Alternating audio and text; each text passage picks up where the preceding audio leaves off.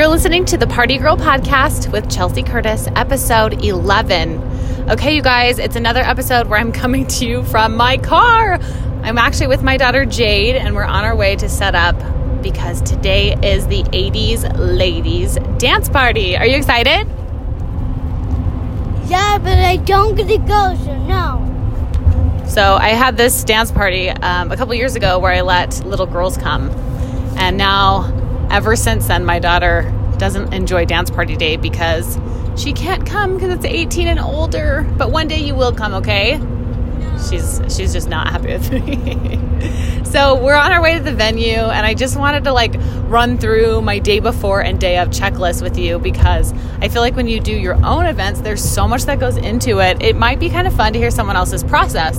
So what I do the day before is, you know, I've got all my vendors and sponsors and, and things lined up. So the day before, I'm like texting all of the people. So, photographer, videographer, DJ, anyone who's performing, anyone who's contributing food or um, going to be there at the actual event. So, in this case, like my hair girls and my lip sense girls and um, vendors and sponsors, and so those those guys all get texts, and then we pretty much spend the whole night building the swag bags. I was super super lucky this time that the vendors got the swag to me early in the week, so we actually did that on Thursday night, and it was the first time that I've had a full night's sleep on dance party eve, which is amazing. So I think I'm going to make that the new requirement is like if you want to contribute to my swag bags, you got to get it to me the Monday before the event. So that's a new thing I'm adding to my template system for sure.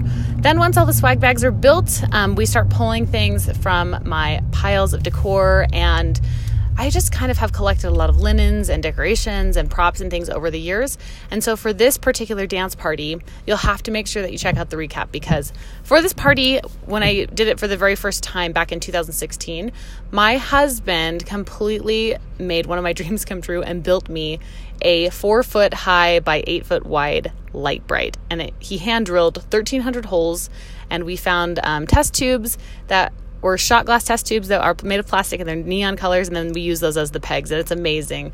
And so we're going to be able to like pull all these things out. I found a stationary bike at the thrift store and i'm just excited to make this magical space come together.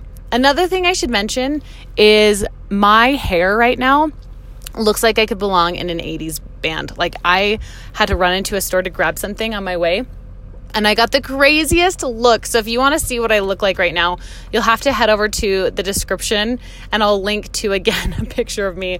Um, just to give you like uh, some reference, my bangs are teased higher than the width of my forehead. So like if you know you were to take your fingers to measure how big your forehead is, yeah, my bangs are like two inches taller than that right now. so I'm feeling pretty amazing with my bright pink lipstick and bright blue eyeliner. Um, so then once we kind of set everything aside, we start doing the list. I have all my templates pre printed, and so I start to write out exactly what we're going to need and we start pulling things. And so my house, the first front room and the family room kind of turn into this Uh, like garage type setting where we just stack boxes up and we've got the filled swag bags, we've got drink containers and cups and napkins and prizes and everything that I've been collecting start to build up and acquire and then we start adding them to the list. Now the list has two functions. Like when I put it in the front room, I put a check next to it and then once we load it into the car or the truck to take, I put a strike through the whole line. So there's like a two-step process to verify and make sure we not only have it, we're aware of it, but it's like actually packed in the car as well. And that helps. Hey, what's up, babe? Oh, you found a McDonald's? Sorry, I told my daughter that if she was obedient, we can get McDonald's. So we might be stopping at a McDonald's on this trip. Um, so I strike a line through, and that tells me that it's loaded into the car, and we kind of go there. So as I'm speaking right now, I just came from my hair and makeup appointment. I used to do my hair and makeup for my own events the like a couple hours before on the day of. And so it would just be too much. Like everybody would come and need help and and then I'm kind of stuck sitting with my eyes closed and getting lashes and hair and all that stuff done and it just got to be too much. So I find if I do it right in the beginning that I can get touched up and it only takes about 20 minutes before the event, right when I throw on my outfit and it seems to work really really well. So I have that little hack if if any of you were like, "How do I get ready and still make pull off the event?" because I feel like that's the first thing to go is when I'm doing an event. Um, most of the time, I just look a, a mess. So um, yeah, getting it done first and making sure the makeup and the hair is a little heavier than you normally wear and a little bigger because it does kind of tone down as the night goes on. Um, so I'm coming from that appointment. We went to go pick up some cakes from one of the sponsors, and yeah, I got some crazy looks, but I just kind of had to laugh inside, like they must know, right? Maybe not. Maybe they're just like, this girl's like all out. Cool. Are you famous? Should we know you? Yes, yes, you should. Uh, anyway, um, so we're almost to the venue right now. We're just getting off the freeway and, and headed that way. And then it's going to be the game of unloading. And I have my stage and light guy meeting us. And then so he'll come first. Then next, I have the DJ come in and he sets up. We do some sound checks, we set up some props, and we kind of run through the schedule. And so I use my event schedule. It's pretty much the same for dance parties, but a few little things change.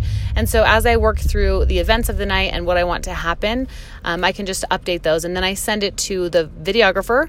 I send the agenda to the photographer, the DJ, my husband, and anybody that's working security gets a list. And then a couple of my friends that help, they also get a list. And then I have I feel like I have like three or four floating in different places so that I can always reference like where we are.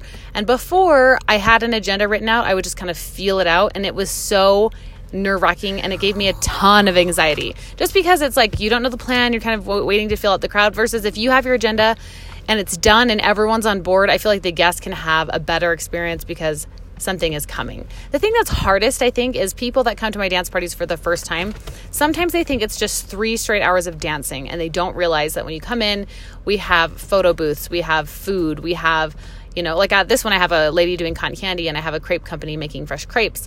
And then we'll have, you know, somebody doing a crimping bar and we'll have a lip sense bar and then we'll have a DIY blacklight makeup area where you can make your eyebrows or splat some you know, neon black light paint paint on your face and then you'll glow when we do the black light. So, I mean, it's obviously going to have we're going to have a sunset. So, at 7:30, it's still going going to be pretty well lit.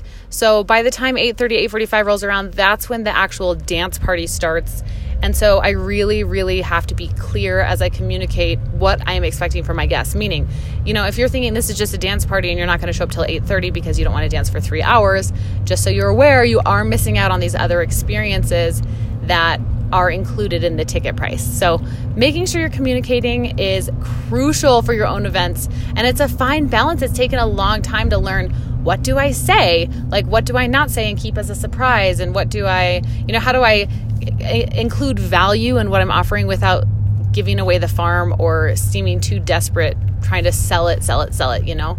So I hope that, anyway, that kind of gives you a better idea. We're just going to get into the back end of getting everything coordinated and set up and decorated. So if you follow me on Instagram at housewife to hostess and you're listening to this today, the day that it launches, you can watch some behind the scenes on my Instagram stories, and that's a good place to find me. Um, but other than that, yeah, check out the recap. I'll make sure to add that into the show notes in a couple days after the event, and we'll kind of go from there. But I hope you guys have a great Saturday. It was so fun to touch base and just check in for a minute, and I will catch you guys in the next episode.